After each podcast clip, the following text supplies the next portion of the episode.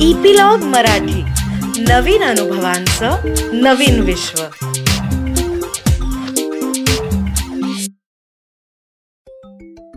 नमस्कार छोट्या दोस्तांनो. कसे आहात? मी अनुपमा. चुलबुली टेल्समध्ये आज तुमच्यासाठी एक नवीन आणि छान गोष्ट घेऊन आली. गोष्ट आहे तीन भावल्यांची. मित्रांनो तुम्ही चंद्रगुप्त मौर्य हे नाव कधी ऐकलंय का? भारताच्या इतिहासातील हा एक महत्त्वाचा राज्य आहे. आणि त्याचे गुरु होते आर्य चाणक्य. चाणक्य खूप हुशार होते आणि त्यांनी चंद्रगुप्ताला शिकून चांगलं मोठं केलं होतं. त्यामुळे चंद्रगुप्त राजांनी एक नवीन साम्राज्य उभं केलं. चंद्रगुप्त राजाला काहीतरी नवीन आणि खास वेगवेगळ्या गोष्टींचं खूप आकर्षण होतं. एकदा त्याच्या राज्यामध्ये एक खेळण्यांचा व्यापारी येतो. त्याच्याकडे खूप वेगवेगळ्या प्रकारची खेळणी असतात. आणि त्याचं असं म्हणणं असतं की माझ्याकडे जी खेळणी आहेत ती आत्तापर्यंत कधीच कोणीच कुठेच बघितली नसतील. आणि ही गोष्ट राजाच्या कानावर जाते. म्हटल्यावर महाराज त्याला लगेच दरबारात बोलवतात. की काय बरं ह्याच्याकडे? एवढी कसली वेगवेगळी खेळणी आहेत?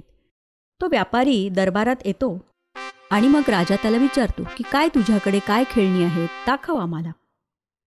त्या व्यापाराने तीन बाहुल्या आणलेल्या असतात. आणि त्या तीन बाहुल्या अगदी हुबेहूब असतात.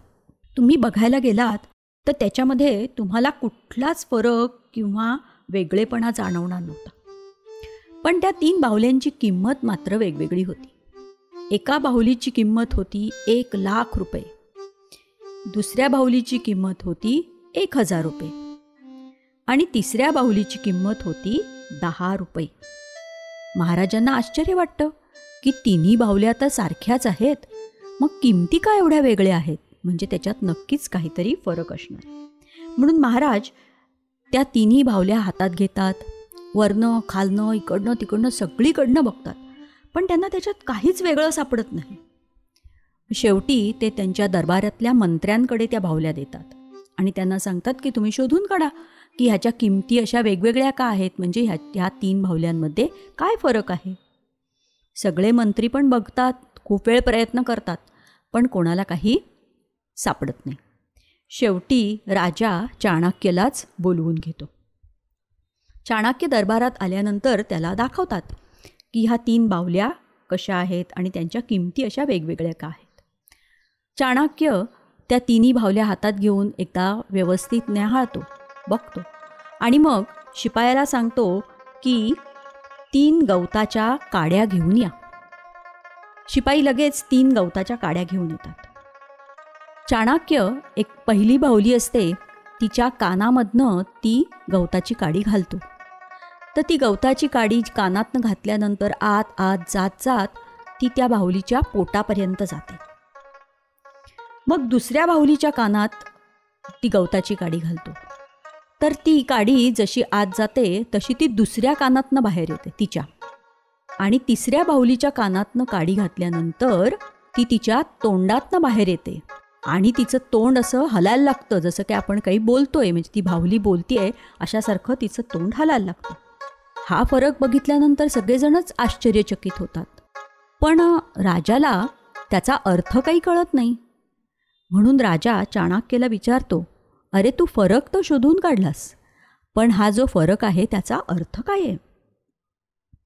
चाणक्य म्हणतो महाराज तीन प्रकारचे लोक असतात. त्यातला पहिला प्रकार हा आहे म्हणजे ज्या बाहुलीच्या कानातनं काडी घातली आहे आणि जी पोटापर्यंत गेलेली आहे. असे जे लोक असतात ना ते काहीही ऐकलं कोणाची स्तुती ऐकली कोणाची निंदा ऐकली तरी पण लगेच त्याच्यावर प्रतिक्रिया देत नाहीत. ते आपल्या गोष्टी मनामध्ये म्हणजे म्हणजे आपल्या पोटामध्ये ठेवून देतात.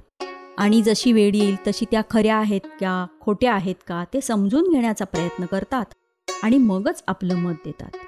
अशी लोक खूप विचारी असतात आणि अशी लोक फारच थोडी असतात. त्यांच्यामुळे कोणाचं नुकसान होत नाही.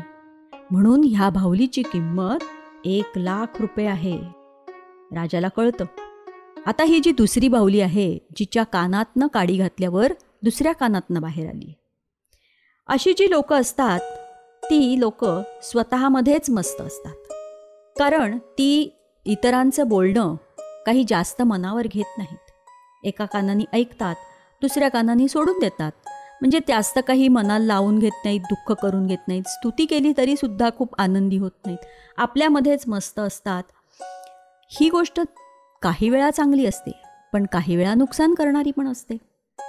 म्हणून ह्या बाहुलीची किंमत एक हजार रुपये आहे.